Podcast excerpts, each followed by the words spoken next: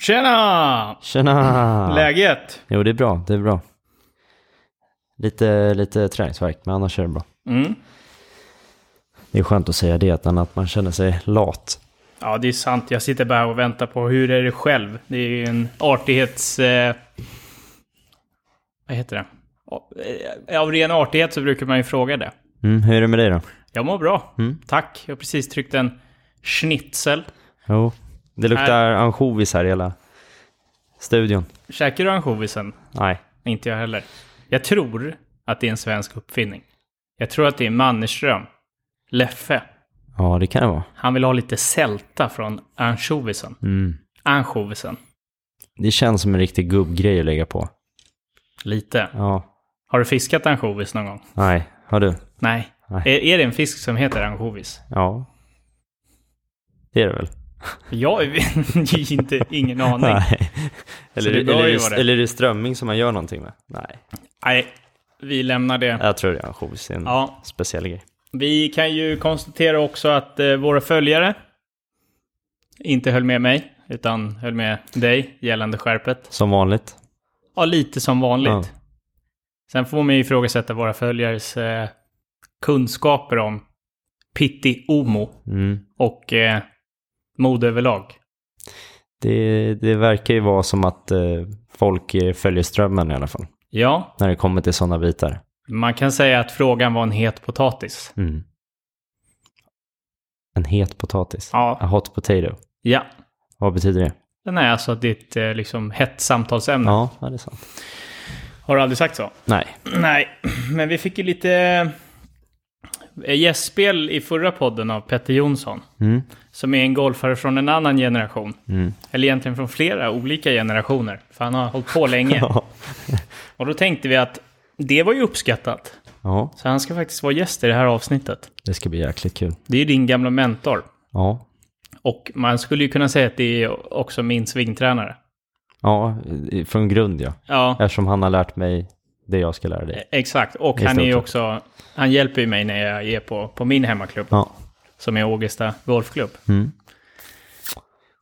Alltså det är inte min huvudsvingtränare. Nej, nej, det hoppas jag Nej. verkligen inte. Nej, nej, nej. Nej, nej, nej. nej. Det är min nackesvingtränare. Det är din second opinion. Ja, Ja. det kan man säga. Nej, men det ska bli strålande. Mm. Sen eh, har det ju hänt lite grejer Mm. sen sist. Mm. Jag har ju inte börjat använda skärp. Nej.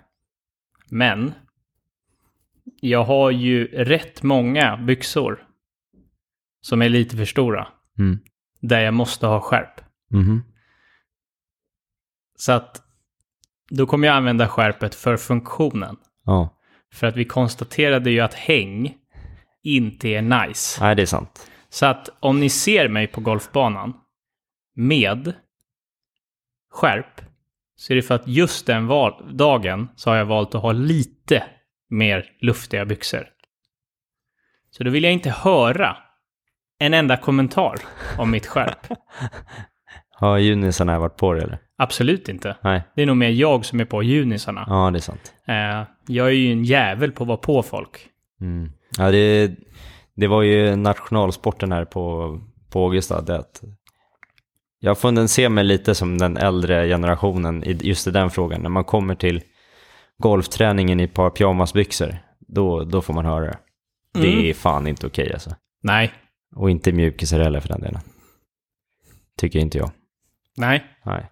För man, har, man är ju ändå en golfare. Det är ingen eh, latmask i en soffa som kliver upp och svingar. Men måste man ha golfkläder i hallen? Nej, det behöver man inte kanske ha, men jag, jag tycker ändå att man ska se lite mer golf ut. För det är ändå det man gör på något sätt. Jag har inte alltid gjort så själv ska jag säga. Men, Nej. men eh, jag tycker man är ändå bland andra typer av medlemmar som, som ser på en person. Och går man runt i pyjamasbyxor eller något så, nej, inte okej. Tänker du mycket på ditt anseende? Eh, ja, en del. Måste, måste man göra tror jag. För Mm. att man ska, man är en professionell. Och då ska man agera professionellt också. Professionale. Mm, det är ju bra. Mm. Det bästa är att jag ställer bara lite liksom frågor nu. För att jag kommer ju också ställa de här frågorna till Petter. Ja, Och så får vi se vad han tycker om ditt anseende. och också, i och med att han har eh, Ja, du, du har väl tränat med honom sedan du var 14-15 år? Va? Ja, det var nog kanske typ 12 till och med. Så du kan ju ha slinkit in på vinterträningen med konstiga kläder. Ja, ja kanske. Men nu när du börjar tänka på ditt anseende. Ja, ja då, var det, då var det inte lika viktigt med ha någon image. För det var inte så mycket att upprätthålla. För spelet höll ändå inte. Är du tillräckligt bra, som vi sa, har du ett touchigt närspel då kan du komma i mjukisbyxor. Ja. Men har du inte det så kan du fan, då måste du klä upp dig så att du ser ut som en golfare. Och finns det någon som har touch i närspelet så är det Petter Jonsson. är det så? Ja, eller? Ja, ja. Det är inte du i alla fall. Nej, men han är bättre från tid till green. Ja, men han har ju touch i närspelet också. Ja. Det är inte så ofta han behöver närspelet i och för sig. Nej, men eh, det är lite försnack. Men hans puttning är ju inte lika bra. Nej, det finns att jobba på. Ja, Men eh, jag tycker vi kör igång. det är ju bra. Välkommen till Drömgolf!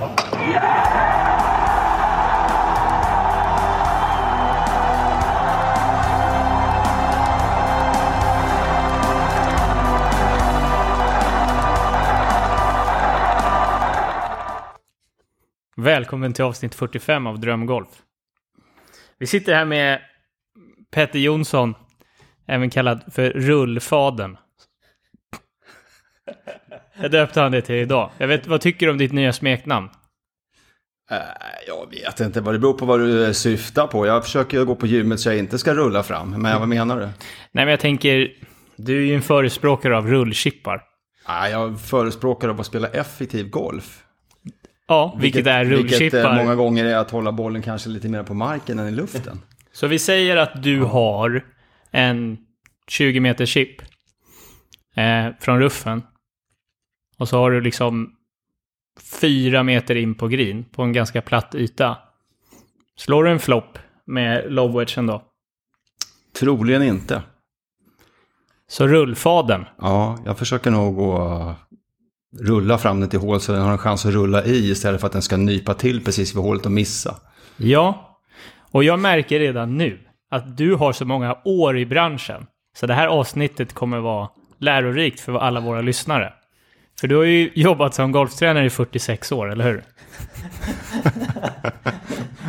Ja, kanske nästan. Ja. Om man räknar hundår då. 26 år. Ja, 26 då kan vi ta. Och sen innan det så var du ju en... eh, Ja, du, du var ju en väldigt duktig golfare. Ja, men det är så, ja, det var definitionen duktig golfare. Jag vann ju ingenting. Nej, men du har, du har ju spelat... Du har ju varit uppe där. Ja, jag var Och uppe och, upp och vände och gjorde slut på pengarna i alla fall. Ja, Eh, som de flesta golfare kanske gör när man försöker på den nivån. Och sen så uh, vart det väl roligare att prata om golfen och, än kanske att eh, spela golf då. Eh, och så var det mycket lättare att tjäna pengar på att prata golf än att spela golf. ja. Så därav valde man en annan bana, vilket har varit ganska kul faktiskt. Det har varit väldigt roligt måste jag säga. Eftersom jag tror att alla vi tre som sitter här har ju en sak gemensamt och det är att vi egentligen tycker det är ganska kul att prata med människor. Ja, Vilket är ju grunden i att, därför att vi är egentligen säljare allihopa. Och golftränaren är visserligen en pedagog, men i grunden så är vi en säljare av en golfkoncept eller en golfteknik eller någonting. ja. Egentligen... Säkert. Ja, det är, det är helt korrekt. Det hade ju varit tragiskt om du inte hade tyckt det var roligt. Sitta här, Nej, men det- 26 år i branschen.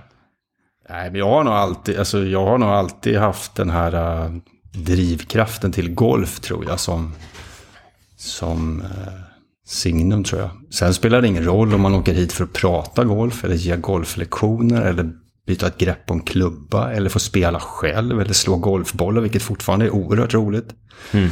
Så tror jag att om man inte har den där brinnande lusten så, så utstrålar du inte att du gillar ditt jobb heller. Nej, men det, det är väl det som, som jag har känt. För att dra en liten backstory, eftersom du jobbar i 26 år och jag är 28 år. Så har jag känt dig i, sen jag var 12. I, That makes me old. så i 16 år Petter har du dratts med mig. Eh, och sista fyra åren var det lite mer än de andra åren kan man ju säga. Men eh, vi, du var ju min juniortränare från, på Österhaninge som heter Husby också. Till en början. Och sen tog du mig i golfgymnasiet och sen ja, så jobbade jag med dig då, i fyra år. Så du har ju, du har ju fått sett mig en del. Jag har fostrat dig kan man säga. Ja, och Max har ju lite åsikter där om, om mig. Eh, Och se om de stö, stöttar det liksom åt ditt håll. När det är med stuk och grejer och sådär. Eller hur? Nej, jag tycker bara du kan ha lite dålig feeling ibland. Jag menar, sitta här för fem minuter sedan och ha en helt annan ton i rösten. Vilket Petter kommer att höra sen när han lyssnar på avsnittet. Och nu när han väl har äntrat rummet så ja, hyllar han till skyarna. Men eh, det är väl så det ska vara. Ja, men det är lite så Marcus har jobbat genom åren. Han, han, eh, han slickar lite uppåt och sen så kommer han med kniven sen efteråt i ryggen. Är det Ormen. inte, är det inte så Marcus? Ja. Jo, jo, Ja. precis. Jag vet precis hur man gör. Så fort du är i rummet och... Ja. Nej, Petter är så himla bra. Så han är, kan nog vara Sveriges bästa golftränare. Och sen när han lämnar, äh, fy fan, vilken, vilken trött mössa. Han är gammal, han är, Ja. han är, han är slut. Det kommer du också märka efter när du har hållit på nu i 25 år. Att eh, det är ju inte alltid lätt att förnya sig. Det är inte alltid lätt att man ska vara nytt och det ska hända nya saker. Och, jag menar den här golfbranschen har ju faktiskt gått fram lite sedan jag började spela golf. Det har ju hänt saker. Mm. Eh, och det är ju, vi tränare ska ju helst också vara på tårna och vara med i och egentligen kunna precis allting och allting. Eh, vilket är inte alltid lätt därför det händer så mycket saker alla gånger. Man ska kunna, när vi, ja vi kanske inte ska prata om det på en gång, men när vi, jag började som golftränare då, då var ju golftränare mer en person som drev en ranch och en shop och så hade man lite golflektioner, oftast lite nybörjarlektioner och så.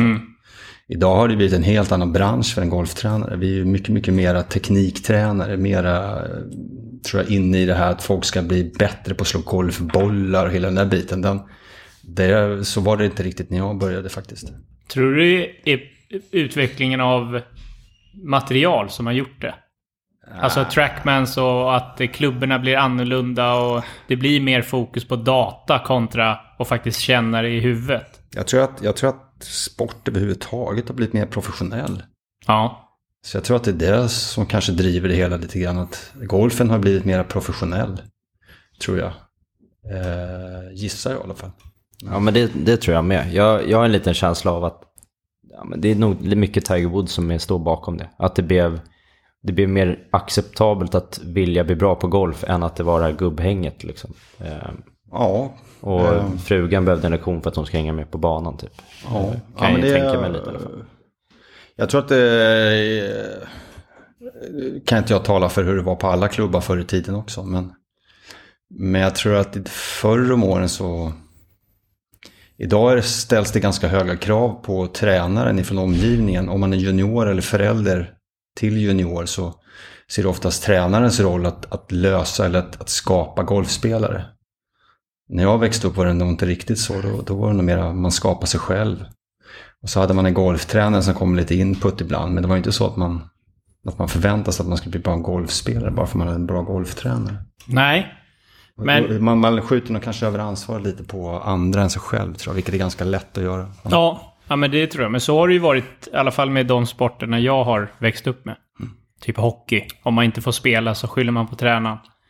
Föräldrar skyller på tränaren och fram och tillbaka. Men nu blir det ju mer så i golfen. För att det är ju, ja, det är ju lagkänsla här på Augusta när vi har träningar. Och det är ju ganska enkelt att skjuta ifrån sig ansvaret på någon annan.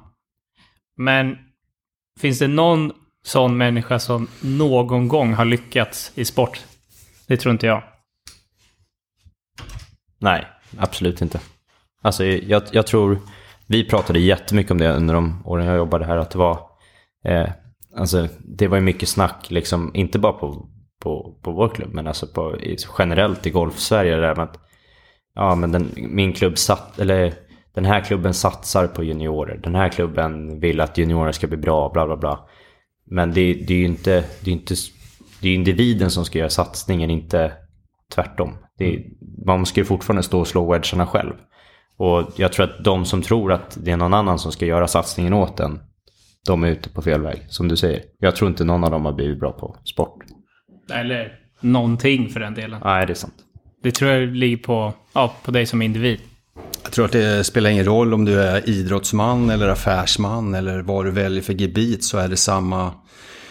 Har du den här instinkten i dig att vilja framåt eller instinkten att lyckas eller instinkten att jobba så att du lyckas så tror jag du blir framgångsrik i vad den ger dig på för någonting. Jag tror att det handlar bara om det. Och sen, eh, Sen är det alltid du som måste ha lusten. Lusten kan liksom aldrig komma någon annanstans ifrån. Det är aldrig någon som har behövt att berätta för mig att kan du vara snäll och åka till en ranch och träna? Annars blir du inte bra. Nej. För det har jag listat ut själv. Att, eh, och det var också drivkraften var att man åkte dit för att man ville. Ja. Det gör jag ju fortfarande. Jag vaknar på morgonen och fan, käkar frukost fort för att kunna dra till golfbanan och slå en hink bollar. Liksom. Ja, nu under semestern har vi haft våra morgonpass här. Ja. Halv åtta på morgonen. Då har du stått där. Mm. Det är fint att se ändå. Det tycker du ja. Ja, jag, jag tycker det. Alltså dels, men, men man ser, det, det är som du säger, man, man har något gemensamt. Men det, det händer någonting med, med oss när vi står på ranchen och börjar slå bollar. Alltså det händer något med tankar och man börjar kolla, man börjar mixtra och liksom för att man letar en perfektion som inte existerar. Ja men den har nog jag slutat. Jag, jag har några andra. Alltså jag letar nog inte perfektion. Jag, jag tycker det är skönt att åka och slå en hink bollar. Inte kanske för att jag har ett mål med just vad jag ska göra. Mm.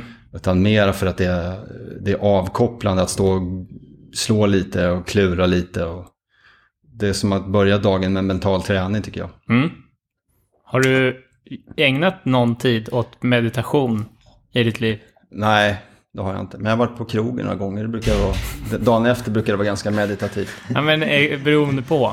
Nej, Alltså, nej, du jag, nej, men alltså nej, jag kan alltså jag har nog aldrig känt, eh, jag vet inte, jag har inte känt att jag har haft behov av den här mentala coachen. Nej. Jag, jag vet inte, jag har inte känt det. Jag har nog varit ganska trygg i allt jag gör ändå tror jag. Ja.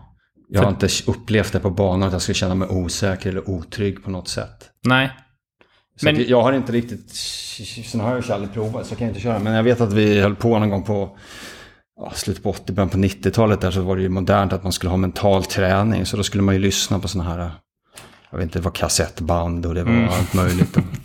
Och så skulle man ju ha sådana här mental prat och grejer då liksom. Men, men jag kom nog aldrig riktigt in i det tror jag. Eller så har jag haft turen och haft det där i mig själv, jag har ingen aning. Vet, vet du vad jag tror? För att jag har snackat med min farsa om det här en gång också. Och han har aldrig mediterat. Men däremot så har han gjort någonting som han kallar för en bekymmersfri kvart. Och då frågade jag, vad är din bekymmersfria kvart? Och så skrattade jag.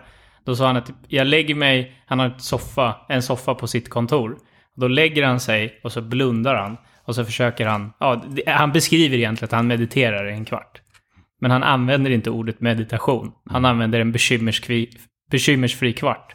Kan man säga att din bekymmersfria kvart är att slå bollar på ranchen? Ja, det kan det nog vara. Det kan det vara. Sen har jag ju, alltså jag har aldrig haft speciellt svårt att koppla av. Jag har aldrig upplevt att jag varit speciellt stressad som person. Jag är nog ganska sån här halvdöd sinuskurva liksom. Ja, det har varit många, många timmar med riktig musik på, i kansliet också. sitta där man och... kan sitta och häcka i soffan lite där. Och Ta en liksom, kaffe Ja, och- jag kan liksom bara... Jag, jag har inget svårt att koppla av. Jag är nog ganska avkopplad hela tiden i och för sig. Ja. Så att jag behöver inte så mycket break kanske som alla andra gör. Sen har jag aldrig riktigt upplevt vårt jobb som speciellt betungande heller. Det är inte som att man har lyft pallar på ett lager i åtta timmar och trött. Utan man har möjligen pratat lite mycket någon dag sådär. Så kan man vara lite trött i huvudet. Men, men det är inte ett slitsamt jobb. Det kan jag ju inte påstå riktigt. Det är nog de som du har haft på lektion hela dagen också. De är nog också lite trötta i huvudet. Och... Mm, så kan det nog. Ja, men det är väl så. Så att, nej, jag tycker det är... Jag är väldigt glad att jag valde det här jobbet en gång i tiden. Eller, att om, det var, eller om det var jobbet som valde mig. Jag har liksom aldrig riktigt... Jag vet inte hur det blev. Det bara blev en tillfällighet tror jag. En bra tillfällighet. För du har ju onekligen hållit på länge med både att spela golf och eh, träna golf. Och eh, om man ska då jämföra dagens golfare med när du eh, växte upp och tränade golf. Vi säger när du var junior kontra dagens junior. Vad tycker du är den största skillnaden? Och då kan man ju ta dels post, en, en post, någonting positivt och sen det negativa. Största skillnaden är väl inte... Jag vet inte om det är så. Alltså, en, en junior är en junior så. Mm. En 15-åring har alltid varit en 15-åring. Sen kanske vi eh, har olika bakgrunder idag. Eh, jämfört med vad vi hade. Jag tror att våran generation, eller förlåt, min generation.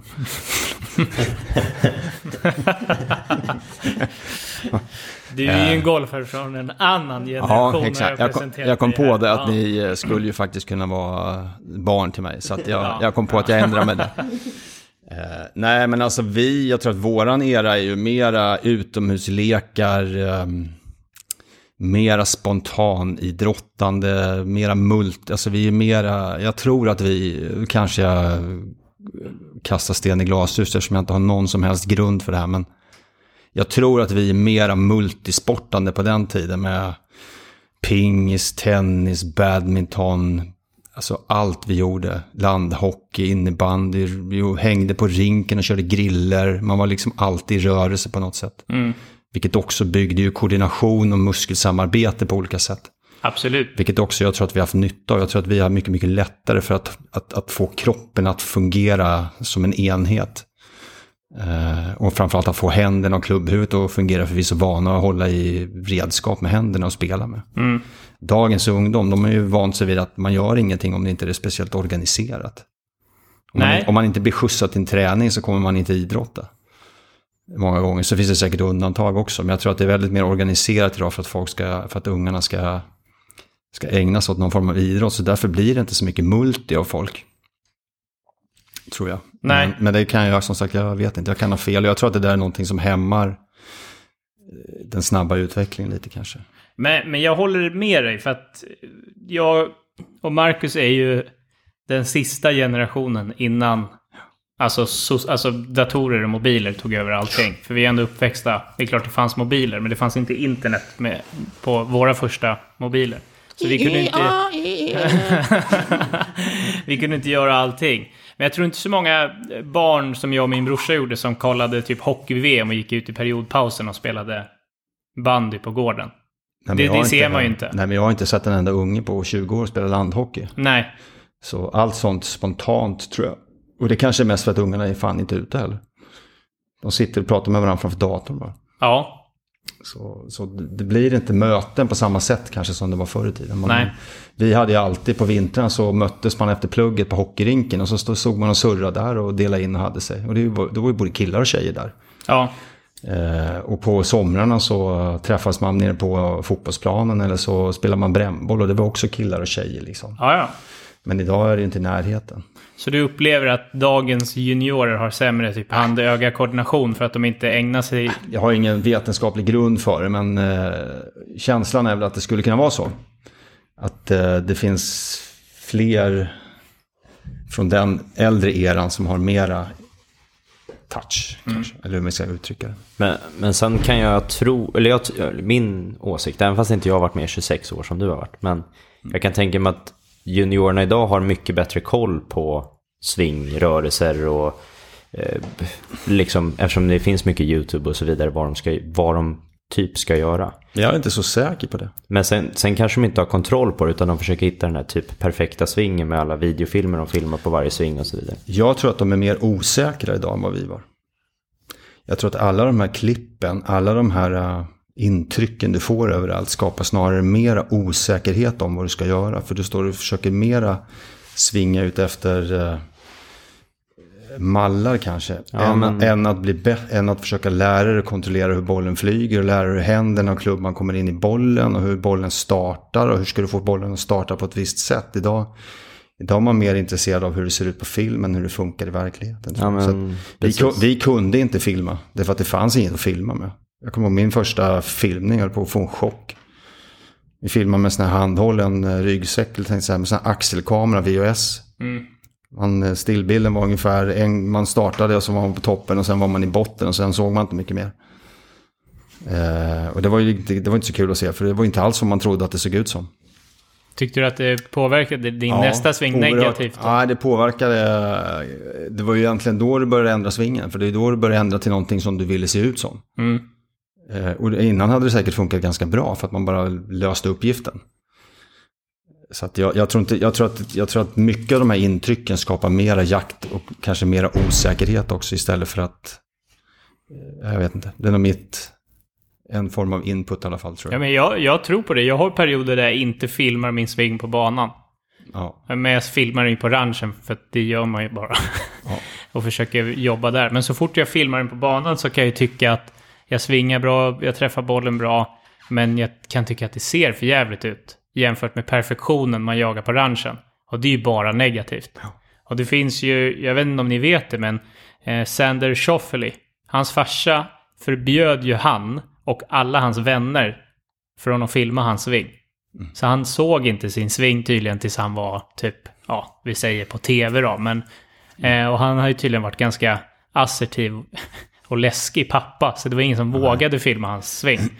Men eh, du skulle då... Du påstår att det skulle vara något positivt. Om man då har en swingcoach givetvis. Nej, men det är klart man ska ha en dialog. Men jag tror, jag tror ju att det blir så mycket intryck som du ska försöka härma. Mm. Eh, Eller ändra. Eller, jag, menar, jag vet ju hur det är med juniorer. Man diskuterar med dem och dagen efter gör de något helt annat. Därför att då är det någon annan som har sett. Eller de har tittat på ett klipp. Eller de har hört någonting. Eller så. Istället för att försöka liksom lösa uppgiften. Okej, bollen går höger. Vad är det som kan påverka att bollen går höger? Ja, det kanske är spåret, det kanske är bladet. Och istället då för att försöka lösa det så försöker man lösa att bilden ser lite snyggare ut. Mm. Eller så blir man oerhört beroende av trackman-siffrorna. För man kan inte träna om man inte har trackman. För trackman är ju facit liksom.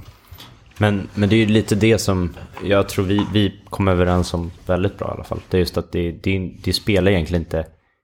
Alltså, det finns ju vissa typer av positioner eller sånt här som är en fördel att ha. Men att i slutsekvensen så är det ändå den vita bollen som man ska kontrollera. Och den kontrollerar man med klubban på något sätt. Och det spelar ingen roll om du ligger perfekt på toppen för att ja, det är så många golfare som ser helt olika ut Det räcker ju att titta sådana här spektra som Golf Digest. Eller de har gjort... Eh, jag tror att det är flera som har gjort det där. Där man ställer upp eh, den samlade truppen världselit bredvid varandra på toppen av svingen. Så ser man att ingen ser ut som den andra liksom. Utan det är både cross och laid off och hit och dit och allt möjligt. Och det, men det de har gemensamt är ju att alla har ju händerna och klubban tillbaka där de började i träffen. Därför att är vi inte där så har vi problem att slå bollen dit vi har siktat. Och det måste ju ändå vara grunden i det hela. Att händerna och klubban behöver komma tillbaka där vi börjar. För det är där vi har siktat in oss. Och då, då finns det ju vissa bitar som kan vara en fördel för att det ska kunna komma tillbaka. Men i slutsekvensen så handlar det om att ja, löser du den uppgiften, att det ser okej ut när du ligger i träff, impact, ja, då kanske du inte ska stå och filma allt för mycket heller. För då Nej, jag letar du ju grejer som du som kanske inte egentligen påverkar, men att det ser bättre ut. Ja, nej, Och jag då- tror man kan filma kanske för att bekräfta ibland också. Men, men i fyra och en halv timme på golfbanan så spelar vi bara med vår rörelses upplevelse. Ja, Eh, och står vi då och filmar på RAM, vi kan ju aldrig filma oss på golfbanan. Så vi kan ju inte korrigera en bild på banan. Vi kan ju bara korrigera en upplevelse. Och tränar vi inte på att korrigera, eller, eller tränar vi inte på att, att uppleva så kommer vi fan inte spela bra golf på 18 hål. Det jag svårt att tro i alla fall. Nej, och det, och det. När, när vi korrigerar på banan, för det, det händer att man behöver göra det eller försöka liksom tänka till lite grann. Så, så korrigerar vi hur vi upplever svingen. Vi korrigerar inte, vi, vi filmar ju inte och ser hur den ser ut. Och det, det är väl där vi, vårt jobb kliver in, det är att få folk att kunna upp, hitta den upplevelsen de är ute efter på banan. Verkligen. Så det är väl, det är väl där vi är överens. Men det är, idag, det är, det är ju hjälpmedel idag. Det är juniorerna.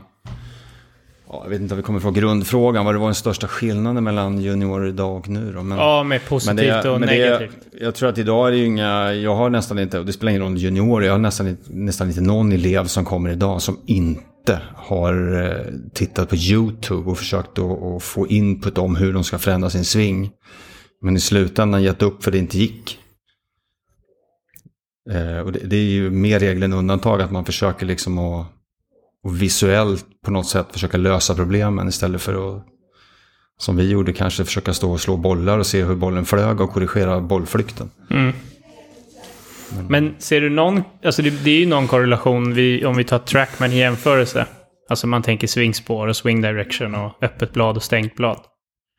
Finns det, det måste ju finnas någon, någon liksom grundsiffra som du känner, alltså man kan inte vara sex grader inifrån.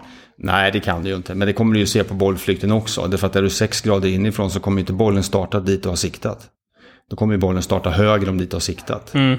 Och det behöver ju knappast en trackman för att se att bollen inte startar på flagglinjen. Nej, det är ju, blir ju en push det, då. det blir ganska uppenbart. Ja. Liksom. Så, att- så att du, du, du får ju en feedback på att du kommer från insidan. Ja. Står du på gräsmattan så ser det dessutom att torvan pekar höger. Mm. Så att jag menar, det finns ju, det finns ju visuella hjälpmedel även om de inte kanske är digitala. Sen är det klart att eh, Trackman har, en, har hjälpt oss oerhört mycket med att förstå eh, kanske mera hur klubban och bollen inte integrerar med varandra. Mm. Skulle jag säga. Eh, vi, när jag växte, eller när vi gick tränarutbildning, jag gick ett par år innan Mackan då. Eh, så- 26. Ja, typ. Ja, 23 år innan. Ja, kanske. Så eh, då fanns det liksom en bibel då, den här PGA Teaching Manual som pratade bollflyktslager och sådana här saker. Och det, eh, vi förstod ju aldrig det heller och det, gjorde, gör de kanske inte idag heller då. då. Eh, där eh, man påvisade då att, att det var spåret tror jag det var som startade bollen. Medan bladet har oerhört mycket större påverkan på startriktningen. Ja, men, ja, Så men att, eh, så att bollflyktslagen, när vi, när vi spelade droade förr i tiden så, så spelar man ju mera med spåret. Kanske för att slå en drå än man spelade med bladet.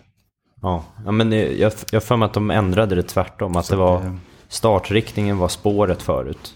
Och Exakt. bladet var skruv. Men det är egentligen tvärtom. Det, Att exakt. Så jag tycker, att, jag tycker att. Trackman har, har egentligen hjälpt oss att, att belysa ganska många saker. Men jag märker ju också att ju mer man har lärt sig om Trackman, ju mindre använder man det. För ju mer kan man använda ögonen också och titta med. Mm. Men, men det är ju det är som sagt det, är- det är en bekräftelse för oss framförallt. Men att står man och nöter för mycket och försöker få en perfekt siffra så ja, men det är på en platt yta på en ranch. Det, det säger inte jättemycket när du är ute och spelar. Nej, jag tittar aldrig själv på Trackman. För jag tittar bara hur bollen flyger. Ja. Det, hade jag växt upp idag och haft tillgång till Trackman så hade jag använt det för att bli en bättre längdkontrollspelare.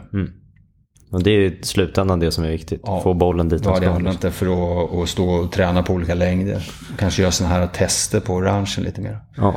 Men inte, inte hela tiden stå och titta på att siffrorna blir perfekta. För det är ganska ointressant. Ehm, Så, Men om man ska ta de här YouTube-tränarna då. Man vet ju vilka de största är.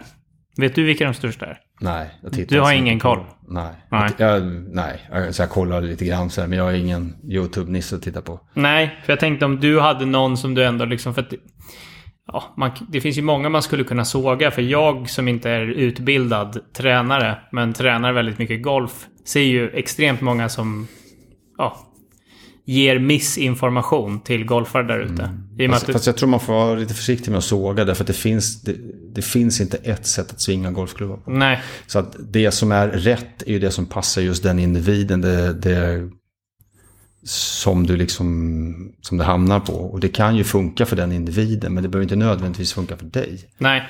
Sen eh, vad vi själva har för eh, preferenser på hur vi tycker att en sving ska fungera. Det, det står ju för varje golftränare kanske. Att vi liksom har olika preferenser som vi tycker är, är rätt då. Eh, Men jag tror att det finns ju inte eh, en lösning utan det finns flera tekniker som kan funka. Sen kanske inte alla tekniker i min värld eh, funkar på en eh, 65-åring.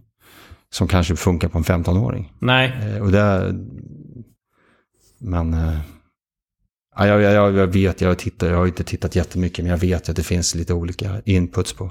Och det var ju på vår tid också. Det fanns ju, när vi började spela så, så tittade vi, det, våran första influens var väl David Ledbetter tror jag. ja, Därför att då kom ju Faldo fram och Faldo svingade ju fantastiskt fint när han hade tränat med Ledbetter. Så alla ville ju stå med en handduk och en svingsele och köra connection och grejer och allt vad det hette. Eh, Och så fanns det ju också Jimmy Ballard som pratade mer om att vi skulle ha connection men vi skulle också ha lite mer rörelse. De han svajade en aning då. Eh, Och då var ju det, det är ju också en teori liksom. Så det finns ju, det har ju alltid funnits i alla tider olika sätt eller olika svingpreferenser tror jag. Som golftränare måste man ju bara välja att tro på någonting. ja. Men jag, jag kan ju tänka mig att mycket också, att det handlar om att du, du tror ju på en grej som tränare. Absolut. Men så här tror jag att det ska funka. Och alla olika tränare har väl en åsikt på typ hur de tycker en klubba ska svingas Mm. på visst sätt. Eh, och alla de här, sen är det ju också, det är ju som du sa från början, vi är ju säljare. Så att om jag kan sälja ett koncept som är greppbart för många individer, som ja, med Ledbetter Connection till exempel. Ja, ja, men, ja, men det låter rimligt kan man ju tänka när man inte har superkoll eller hur det funkar. Ja, och då, då är det ett sätt att följa och då det, säljer det bra. Liksom. Och som du sa, när det kom som en influens, liksom, ja, då kör ju många det. Och det ser snyggt ut, så då funkar det. Jag tror att vi, amerikanerna är nog bättre på att sälja sitt koncept. Vi svenskar är inte så bra på det. Eh, däremot så, jag tror inte jag tänker på att jag ska sälja ett koncept. Jag tror bara att man ser, jag tror att både du och jag Marcus, eftersom vi har pratat om samma saker ganska länge, ser ju att det fungerar på våran målgrupp av golfare. Mm. Därför att de blir bättre golfspelare. Och då, då är det för mig ett kvitto på att det faktiskt fungerar. Ja. Att, vi, att vi är på rätt väg. Sen om det råkar vara ett koncept eller om det bara är ett enkelt sätt att, att svinga en golfklubba på, det, det kan inte jag svara på. Men det, jag tror mycket, mycket mer att man ser kvittot på golfspelarna. Om golfspelarna upplever att det är lättare, de träffar bollen bättre, så måste det vara en jävligt bra lösning. Mm. Och sen handlar det ju om individen, att den, den gör det den ska göra. Så, jo, men så kan det vara. Och det är klart att ska man ändra sig från någonting så är det alltid svårt. Och det är ju, ja. är ju inte alltid folk har tålamod i att, att, i att faktiskt försöka göra det man behöver för att åstadkomma det man vill. Det är ju väldigt sällan. Det är ju mm. väldigt sällan folk vill träna så mycket som de behöver för att faktiskt bli så bra som de har lust till. Och det, är väl, det är väl det man skämtar lite om, att vårt yrke kommer nog aldrig försvinna. För att dåliga golfare kommer alltid finnas. Hur många YouTube-videos som än görs. Liksom. Nej, så är det nog. Så är det nog. Därför för det är svårt att följa liksom, instruktioner som man inte får mun till mun på. Nej, jag tror bara försöka hålla det så enkelt som möjligt. Men eh, det har varit vår, mitt ja, idé i stort sett hela tiden. Att inte krångla till det. Och då pratar vi närspel också. Liksom. Varför, varför krångla till det med när man bara kan rulla in bollen? Det är ju så. Det är rullfaderns ord. En annan fråga, när jag ändå har två utbildade eh, tränare här. Jag har ju pratat mycket med Marcus om eh, kungen i sitt egna kungarike. Mm. Har, har jag pratat med dig om det någon gång? Nej, det vart jag ju oerhört spännande och intresserad av. Ja. Eh, har du tagit några körlektioner någon gång av en körskolelärare?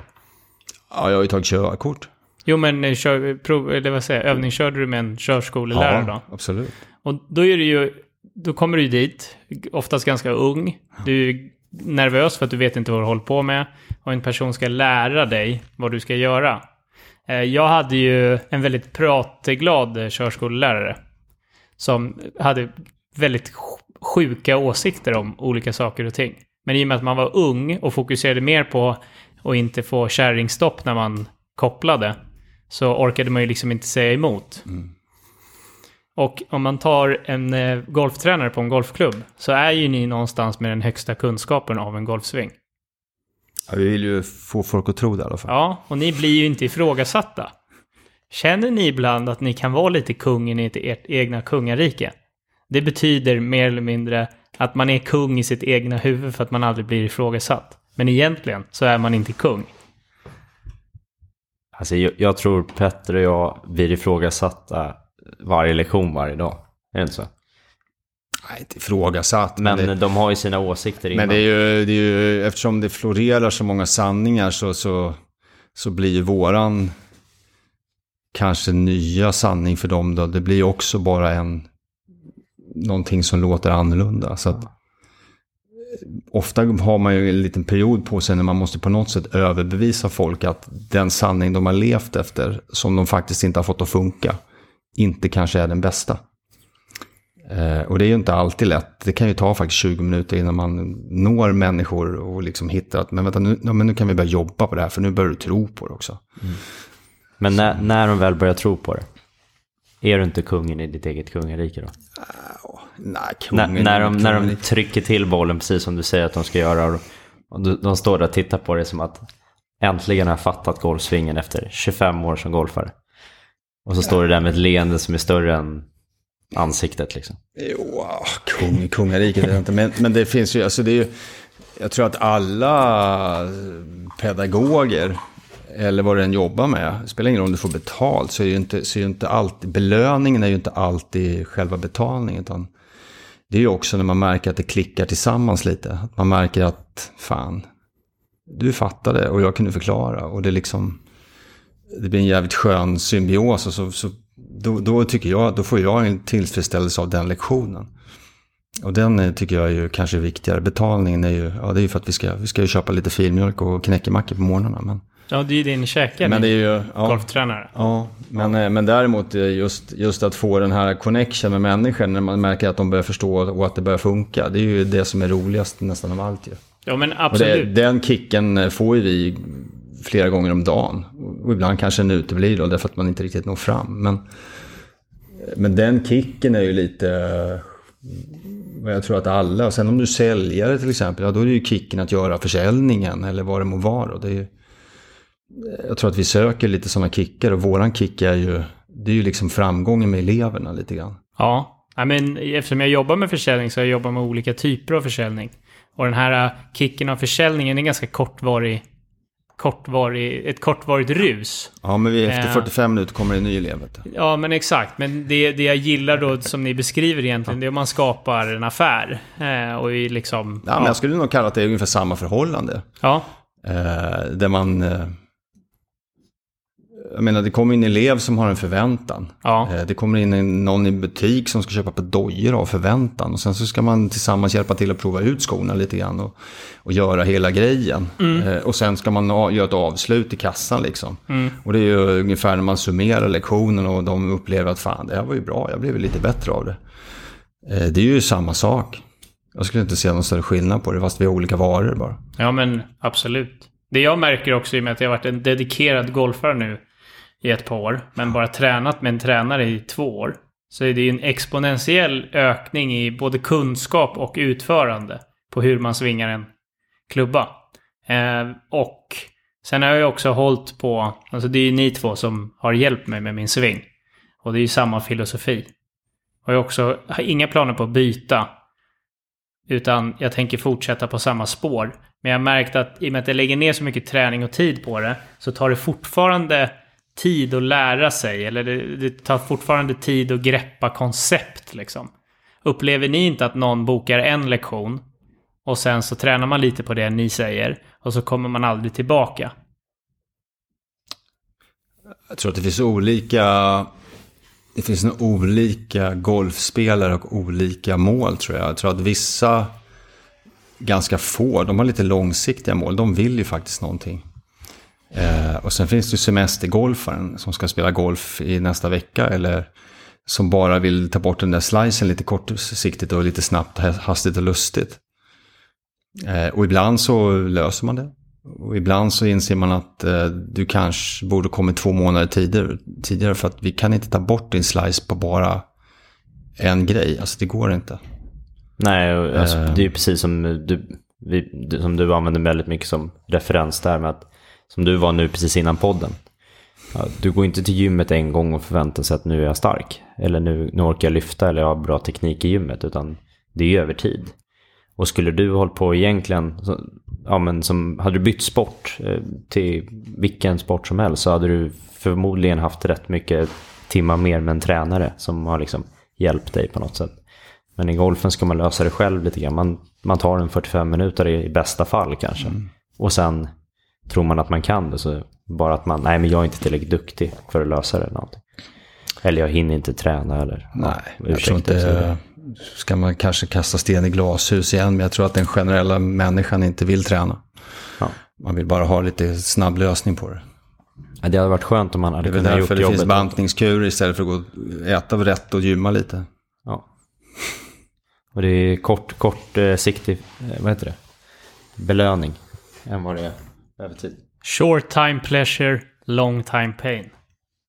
Ja, men alltså folk undrar, jag har alltid hållit på att slå golfbollar. Man slår ju alltid några golfbollar per dag. Det kanske inte är så jävla strukturerat alla gånger och sådär. Men folk undrar varför man, alltid så, varför, varför man fortfarande är så bra. Ja, det är för att man alltid håller på. Mm. Och det är liksom inga konstigheter. Utan klart skulle jag hålla uppe i tio år, det är klart jag inte skulle vara bra längre. Jag skulle inte kunna, jag skulle få börja om. Det är. Så jag tror att det här, är- det behöver inte vara, jag tror, jag tror inte på mängd över kort tid. Utan jag tror på mängd över lång tid. Det vill säga att lite bollar väldigt ofta istället. Är ju en bättre hållbarhetskarusell. Som vi brukar säga när vi pratar chippar där med en hand eller vad det må vara. Att det, det är ingen idé att slå 500 gånger med en hand. För då kommer du få tennisarmbåge. Utan det är bättre att slå 500 gånger med fem gånger då, fem gånger då, fem gånger då, fem gånger då. För över tid så kommer det bli funktion. Jag tror inte på kortsiktigt snabbt inlärande. Nej, men jag tror många som lyssnar på den här podden är väldigt träningsvilliga. Med tanke på att det är det mycket den handlar om. Och många kan nog känna igen sig och ha sån här ja, idiotpass på ranchen när man står 3-4 timmar. Det är ingenting du förespråkar, för du Nej. tror inte... Då kan man lägga de fyra timmarna på olika saker eller... Det kan man göra däremot. Eh, det kan man göra. Jag, tycker inte, jag tror inte på det. Jag själv kan inte ha fokus med en 25 bollar. Nej, Det går alltså, må, Sen måste man ju... Det, går, ja, det kanske man... ja, Jag vet inte, förr i tiden stod man och malde bollar liksom och trodde att det var lösningen. Men man märker ju också att efter ett tag så blir man ju sämre. ja. Eh, därför att man inte egentligen fokuserar, eller man slarvar. Så nej, jag tror inte, jag tror, jag tror mera på att vara... eh, Eftersom golf, alltså mängdträning kan man ju också ägna sig åt, men när vi spelar golf så spelar vi ju faktiskt ett slag i taget. Eh, med oftast lite paus emellan och det är kanske sällan, ja, medelgolfare kanske har, vad har man? 15 är- 40-50 slag då på eh, minus puttar då. Ja, 60 slag kanske. Men säg mellan 40-60 Ja, slag. vi säger på en handikapp. 15 i handikapp. Om man skjuter runt 90 då, säger vi. Ja, men då har du ju eh, 40 puttar. Ja, så exakt. 50 slag ungefär. Mm. Så det är 50 golfslag som du slår under 4,5 timme. Eh, och då är frågan, hur tränar man bäst för att slå de 50 slagen så effektivt som möjligt? Är det att stå och slå 500 bollar på kort tid eller är det att försöka ha lite mer fokus på varje kula så att varje kula får vara lite mer meningsfull? Mm. Vilket det låter ju fint när man säger det, för det är inte så vi lever alla gånger heller. Men det är, i teorin så är det kanske det effektiva då. Och jag skulle nog hävda att jag behöver slå någon färre slag nu för tiden än vad jag gjorde förr i tiden. Jag kan gå ner och slå tio bollar och känna att fan det var rätt skönt och sen var det klart. Men har, har du några tips till en, en lyssnare här som undrar hur man ska göra det där då? Eh, hur, har du liksom så här, det här är Petters skola för att slå bollen bättre? Utan att se att de slår någonting. Om du tar ett ranchpass eller något liknande. För jag, jag har en gissning på vad du kommer säga. För Slå bättre ja, slag. Ja, ja, ja, alltså jag tror att vi har pratat så mycket om det här så att jag menar. För mig är ju. För mig är ju händerna nyckeln. Mm. Eh, om man inte har händer som kan kontrollera bladet så kan vi inte kontrollera flykten på bollen. Det finns ingen som kan eh, spela pingis med, som inte kan hålla i racket. Så att jag, jag tror att i alla racketsporter, vilket golf kanske också vi ska peta in den kategorin, så är, ju, så är det faktiskt händerna som är verktygen för att kontrollera. Så tränar man sina händer och klubbhuvud så kontrollerar man svingen. Sen rotation i all ära, men du kan inte rotera, du kan inte rotera kroppen så bladet blir bättre. Nej men det är väl det man hör nu när man lyssnar på Tiger Woods eh, My Game eller vad han lägger ut på YouTube och sådär. Jaha, det har har- missat det också. Ja, men eh, han pratar ju med bara det här, I feel it in my hands han, hela tiden. Ja, men jag ska slå 75 meter. Ja, men det, jag har inget system, jag känner i händerna. Det är för att han har ju slagit så pass mycket bollar med så mycket fokus och har järnkoll på vad händerna ska göra för att slå den dit. Så jag tror att det är en nyckel. Men du har ju tjatat på mig, ja, ja, så länge jag började spela golf, det är just att visst, svingen är ett sätt. Eller att jag skulle svinga på något sätt eller få till en bra start i svingen. Men till slut var det bara, men du måste lära dig kontrollera bollen. Stå och slå en, hög, en, en fade, en drå, ett högt, ett lågt. Alltså leka med slagen istället för att man står och försöker slå den perfekta järnsjuan. För den kommer ju aldrig komma tillbaka två Nej, jag rad. tror att det är, har ju varit mitt sätt att spela jag upp. Jag kanske var bättre. Förr i tiden slog man väl bollen bra. Nu tycker jag, jag upplever inte att jag är speciellt bra på att slå den. Ja, nu såg jag film på min sving igår och det var ju självmord direkt. Så. Men, men eh, däremot har jag alltid haft bra kontroll på händerna. Så jag har ju alltid kunnat lösa bladet in i bollträffen. Hur man än har svingat så har man alltid kunnat fippla in klubbhuvudet och pilla iväg bollen någorlunda rakt och lite styrning på det. Vilket jag tror har varit framgångskoncept att vara någorlunda konsekvent fast man har dåliga dagar. För, men vi har dåliga dagar men det betyder inte att det behöver braka iväg fullständigt för det. Så jag, tr- jag tror mycket på att få, får man kontroll på tassarna och bladet så har man mycket vunnet. Och därför, det är därför vi har kört mycket eh, enhandssvingar Ja. och sådana här saker. Därför att det, det är ju sånt som vi gjorde när vi gick och plockade bollar som jag har tjatat om. Man gick och duttade på bollen, man gick och petade in bollar med en hand och man gick och grejsade liksom. Och det, det bygger ju bara en, en koordination mellan hand och blad, vilket är egentligen hur vi lirar. Och det, det man väl det som är... så är väl, det hjälper inte att ha bra fotarbete om inte racket är på rätt ställe. Nej. Och det är väl det som är må många vi, eller vi har liksom försökt att ändra synen på vad träning är. Att träning behöver inte alltid vara full sving på ranchen med järnsjuan. Liksom, utan det kan vara, ja, som du säger, gå runt och chippa med en hand runt green eller dutta, bara stå och kicka boll eller göra någonting. Så att man får en känsla för vad klubban och handen ska alltså, göra. Om man tar tvärsnittet av våra golflektioner så skulle jag säga att den generella golfaren är mycket bättre på att slå sin järnsjua som man tar en golflektion för än vad han är att slå sin chip runt en green. Ja. Eh, men istället för att träna chippen och pitchen som i slutändan kanske koordinerar järnsjuan bättre också så väljer man att hoppa över det steget för att man bara kortsiktigt kanske vill ha en bättre järnsjua. Ja, men det måste ju vara det vanligaste när man, man bokar in en Alltså man får en driver-lektion eller något liknande. Men man, man slutar lektionen med att man står och chippar för de kan ju inte ens göra det. Och så ska de lösa problemet från toppen med en lång klubba liksom. Jag förstår inte connection mellan klubba och hand och då blir det ju svårt. Liksom. Verkligen. Eh, vilket är, för många kanske känner så här, men det här var inte det jag bokade lektionen för. Men när man förklarar slutsumman så förstår de att okej, okay, jag kanske ska lösa att träffa spiken först innan jag börjar ta i fullt med hammaren. Liksom. Fast det är också därför de tar en lektion. Det är för att vi ska förklara var i kedjereaktionen ja. de behöver utvecklas. Det är ju inte nödvändigtvis där, där de kanske har sina symptom. Utan det kan ju vara så att det är där orsaken startar. Mm. Eh, och det är ju två olika saker. Symptomen är ju, är ju vad vi ser händer kanske på vägen in i bollträffen. Men ofta är ju orsaken någon annanstans. Vilket blir och då blir ju hela resan in i bollen en konsekvens av det. Eh, och det är ju en kedjereaktion. Som jobbar med rörelsekrafter så kommer ju saker hända. Golfklubban är en tung pjäs alltså. Och den, den tunga pjäsen kommer ju, den kommer ju påverka hur kroppen reagerar mot den. Och är den på avvägar så, så kommer ju kroppen att på något sätt behöva hantera det. Mm. Och det är ju det är inte nödvändigtvis där de själva upplever att det blir fel som vi tycker att det behöver ändras. Och det, det tycker jag är något som vi har lärt oss på senare år. Förr i tiden tror jag pratar man ju väldigt lite rörelseenergi och krafter och sådana saker i golfsvingen. Och det är ju en utveckling som har hänt på de sista tio åren kanske. Mm. Innan det var det mycket mer att vi skulle hitta positioner och bild. Alltså man delade upp svingen och man skulle starta på och hamna på vissa positioner i, i golfsvingen så, så pratar vi inte alls längre. Utan nu ser vi golfsvingen som, en, som är kanske en, en hel rörelse med ett flow. Där vi måste egentligen svinga klubbhuvudet mer anpassat efter vår kropp och framförallt efter eh, hur kraft, rörelseenergin fungerar i svingen. Då.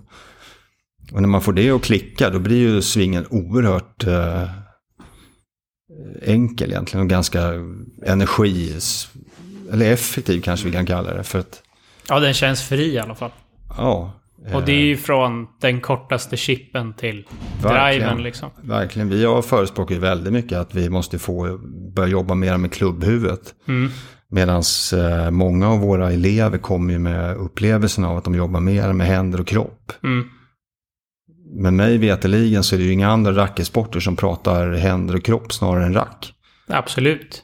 Eh, men i golf har vi snöat in mycket på att det, vilket jag tror också är att vi härmar utseende mer än, än, än att försöka härma funktion och upplevelse. Ja, absolut. Eh, jag märker det själv att vi har pratat lite om det i podden också, men jag fokuserar väldigt mycket på vad bladet är någonstans i min sving just nu. För jag känner att majoriteten av mina missar kommer när bladet är efter händerna. Så att om bladet inte hinner i fatt så kommer jag liksom dra händerna och så kommer det bli ett dåligt slag. Och det är ju på riktigt allt från den kortaste chippen till driven liksom. Mm. Sen förhoppningsvis om bladet är lite efter så kommer jag ändå undan och inte mm. ja, missar för grovt. Men när tajmingen är bäst med bladet, ja det är då jag spelar som bäst ja. golf. Så min övning som, som är ju från alltså, så här, vinterträningen när man står på vänster ben och ja, bara ska dutta iväg lite chippar med ja, en järnsjua eller pitch eller 50 grader. För att då är det ju nästan omöjligt att få en krispig träff när händerna drar istället mm. för att bladet kommer före. Så att egentligen är ju golf inte så svårt. Nej, i teorin är det ju inte det. Sen är det ju en kropp som ska hantera en motorik och koordination. Och där kan det bli lite knöligt. Men, men i teorin är ju inte golfsvingen så svårt. Det är ju i min teori, eller min tanke i alla fall, eller vad jag ser eller känner eller försöker förmedla så eh, vårt klubbhuvud är ju egentligen, eh, det är den, vi ska kalla det klumpen vi sätter fart på, som också ska skapa hastighet och sträcka ut våra armar och, och, och i bollträffen. Kastar vi kastspö till exempel så är det ju spöspetsens hastighet och linan och allting som sträcker ut våra armar. Vi försöker ju få den att sträcka ut armarna precis i kastet för att få energi längst ut i toppen på svingen. Och om vi ska få det att hända i golfsvingen så kan vi ju inte dra händerna framåt. För drar vi händerna i ett kast med kastspö så går draget rätt ner i vattnet. Ja, eller i båten i värsta Eller i fall. båten eller i ögonen på någon som sitter där. Men, Ja, men det, men, men det, är ju, det är ju hela vår, det är ju hela tanken eller hela idén kanske lite grann att, från toppen av svingen så måste vi få kraften i klubbhuvudet och svinga fortare än både händerna och kroppen gör så att den får sträcka ut och ge en liten whiplash i botten på golfsvingen. Det är, ju- det är ju därför du med många år i bältet nu fortfarande hänger på oss i Ja, men längden. jag har i alla fall bälte. Ja. Ja. Ja, det har du. Du hade vitt skärp på dig idag. Mm, det är snyggt. Tveksamt. Ja, du, Den är- kör, det är inte... Den är tveksam. ja, du hade ju två eh, diffusa pryttlar för dig. För det första hade du ingen skärp i instoppade tröja och dessutom hade du inte en knäppt knappraden vilket ser ut som en jävla... Ja, Alltså jag, det här är... Det är det är liksom... fullt uppknäppt så vinklar man ut Jo, jo, kragen. jag vet, men man ser inte ut som en gigolo på golfbanan. Jo, om man följer pitti omo principen Men eh, vi får ju faktiskt, ja, vi har säkert fått en 6-7 meddelanden när vi har pratat lite skor efter avsnitt. Och då är, är det så här, får man ha vita skor om man inte är singelhandikappare? Du kommer ju ändå från tiden som skapade det här. Att man inte fick ha vita skor om man inte var singelhandikappare. Är det en regel du följer? Nej, Vita brallor då? nej. Jag tycker det är bra att man har brallor. Ja.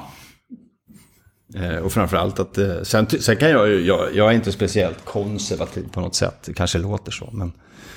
Men jag gillar väl att man är hel och ren. Ja. Eh, och att man... Eh, ja. Sen tror jag ju också att man... Man, klä, man, man, man, alltså, man spelar ju lite som man klär sig. Man får ju en annan aura runt sig om man känner att man dragit på sig sina bästa dojor, byxor, tischa, ny handske, allt det här. Det, det, det blir ju som att trycka på en strömbrytare av att man känner sig lite mera... Torig. Ja, eller lite mera fokuserad. Ja. Eh, Det är inte för inte som många av våra bästa spelare har en speciell färg på sin sista dag och såna här saker. Det är ju för att man drar på sig den här fokuskoftan lite. Tror jag. Så det du säger är i alla fall att Men- du tror att jag skulle spela bättre om jag hade på mig skärp. Jag tror att du skulle uppleva dig själv bättre. Nej, det säger jag inte. Men jag tror att eh, om du knäpper upp knapparna där så det inte ser ut som en barbröstad snubbe. Så nej, nej det vet jag inte. Men Eller? Vi, Man vill ju vara den här spelaren som ser lite, Ja. lite cool ut och med en bra touch i, i nävarna. Men! Ja, nu ska vi komma ämne. till det viktigaste. Det är att Marcus, innan du kom, så Mm. pratade vi om hans anseende.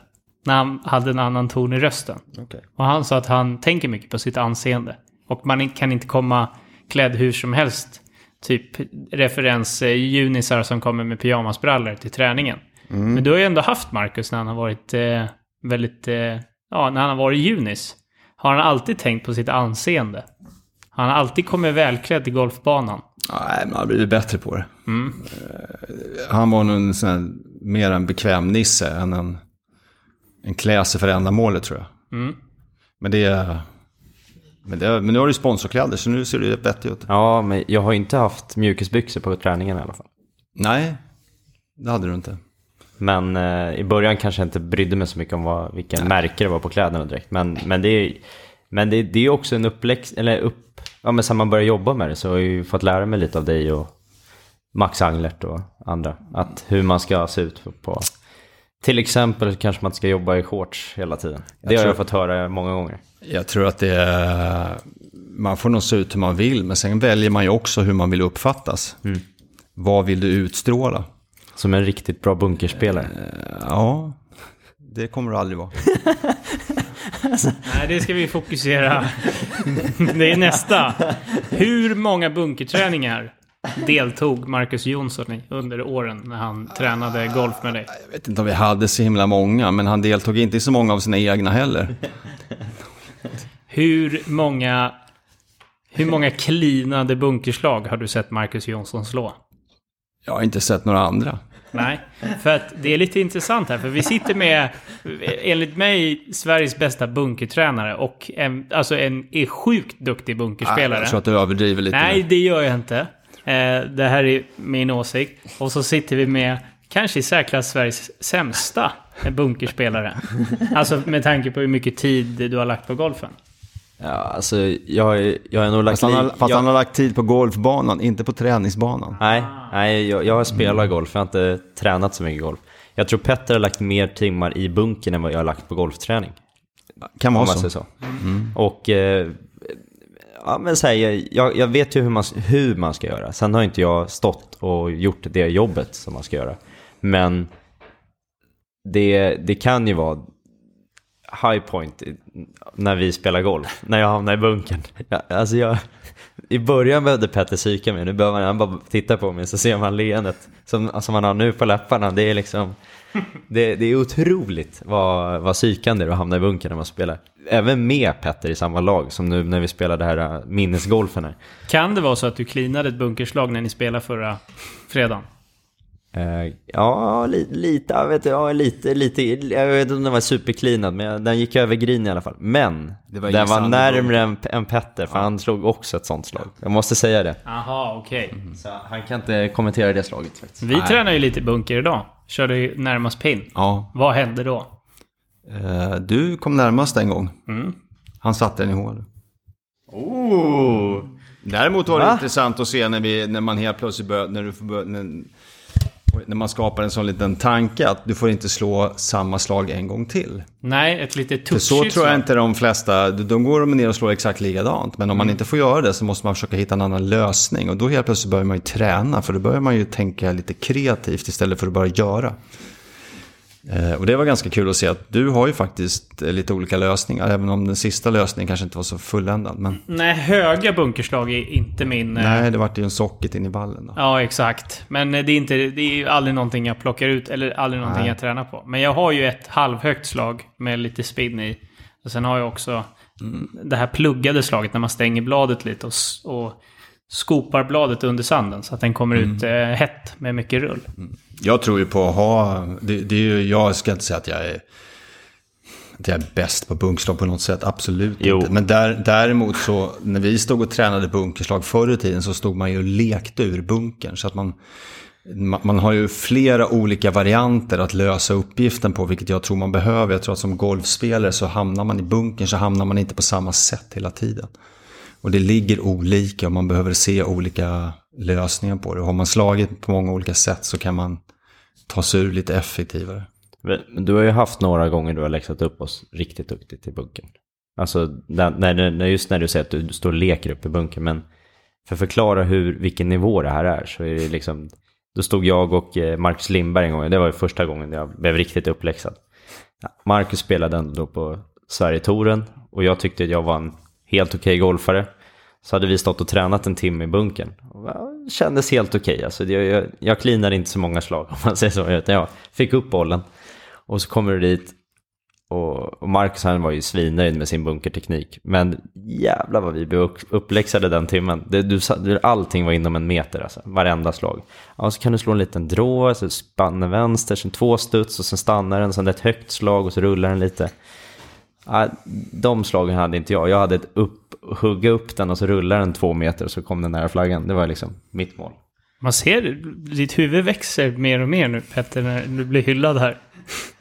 Du får ett, ett större huvud. Kanske för att du är head pro på Ågesta GK. Och imorgon så ska ju vi spela klubbmästerskapet. Ja, Är du taggad? ja men det är jag nog. Sen har, jag, sen har jag ju en ödmjuk eh, känsla inför det. För jag vet att jag inte har spelat i år. Eh, 18 hål än fullt. Jag- ska ge dig en liten, eh, eh, vad heter det, motivator. Mm. För att dels så kan man aldrig lita på dig när du tycker att det känns dåligt. För att du kan, ah, det kändes inget bra och sen så skjuter du alltid på, runt par. Give or take, fem slag. minus två, minus tre eller plus två. Alla de varven kan du säga att det inte känns så bra. Så det brukar göra sig ganska bra i tävlingsformat. Jag, Men, tror att det, jag tror att det var ungefär vad vi sa förut, att jag kan lösa uppgifter med tassarna. Även om jag har en, det känns katastrof att svinga så kan jag pilla runt mig. exakt, och det är ju någonstans resultatet som räknas. Har vi också kommit fram till. Men Kalle, din, eh, som är den nya Ja. Marcus Jonsson här. Eh, han, han, eh, om han vinner över dig på klubbmästerskapet så kommer han trycka upp exakt samma logga som du har där. Fast det kommer att stå BJ Golf Academy. Mm. Better Jonsson Golf Academy. Då kommer han också försöka efter ett nytt jobb. Ja. Det är inte Kalle som har kommit på det här, det är faktiskt jag. Så han får behålla sitt jobb. Men det kan vara en sporre i alla fall. Men det vore ju pinsamt egentligen om han inte skulle slå mig. Han är för det första är han eh, 25, 25 år yngre. Eh, han är ute och tävlar på Sverigetouren. Han spelar golf på golfbanan typ varje dag och slår golfbollar varje dag. Eh, jag skulle säga att det vore en skam om han inte skulle slå en gubbe som inte tränar, inte spelar. Eh, Så här låter det varje år när, när, när Petter säger till juniorerna. Men han är ändå med. Men det handlar, Och han också, går ut det handlar ju också om att man, man, man sår ju en liten ådra av eh, respekt här. För de blir ju rädda för att inte slå mig. Så Men- att det finns ju. Och jag, jag kollade faktiskt upp vilka du går ut med imorgon också. Mm, ja, det Har är du koll två, på det? Ja, det är två riktiga YouTubers. Så att jag... Det, han går ju, spelar ju med Kalle. om, de, om de dråar ska jag fejda så jag slipper gå med dem. så jag kan gå för mig själv och ha och mysa lite bara. Ja, Jag har i och för sig eh, Krille med mig på vägen så jag får väl gå och lukta på hans rök. För du har ju en caddy som alltid har en cigg i mungipan. Ja. Och någonstans, om man ska vara en riktigt bra caddy, så ska man alltid ha en cigg i mungipan. Här har ni det. Petters 26-åriga karriär som golftränare. Summerat på en timme. Vi hörs. Nej, förresten. Det viktigaste utav allt. Hur når man dig om man vill boka en lektion med Petter Jonsson Golf Academy? Vad når man dig? Då går man in på Ågesta Golfklubbs hemsida och så hittar man telefonnummer och e-post där. Så kan man höra av sig om man nu vill. Om man är sugen på att bli bättre. Ja, Och finns det inte plats och tid, då kan man också boka MJ Golf Academy. ja. För de har, sang, de har exakt samma svingfilosofi. där finns det gott om tid. Nej, jag tar upp all tid. Vi hörs nästa vecka igen. Tack då pojkar.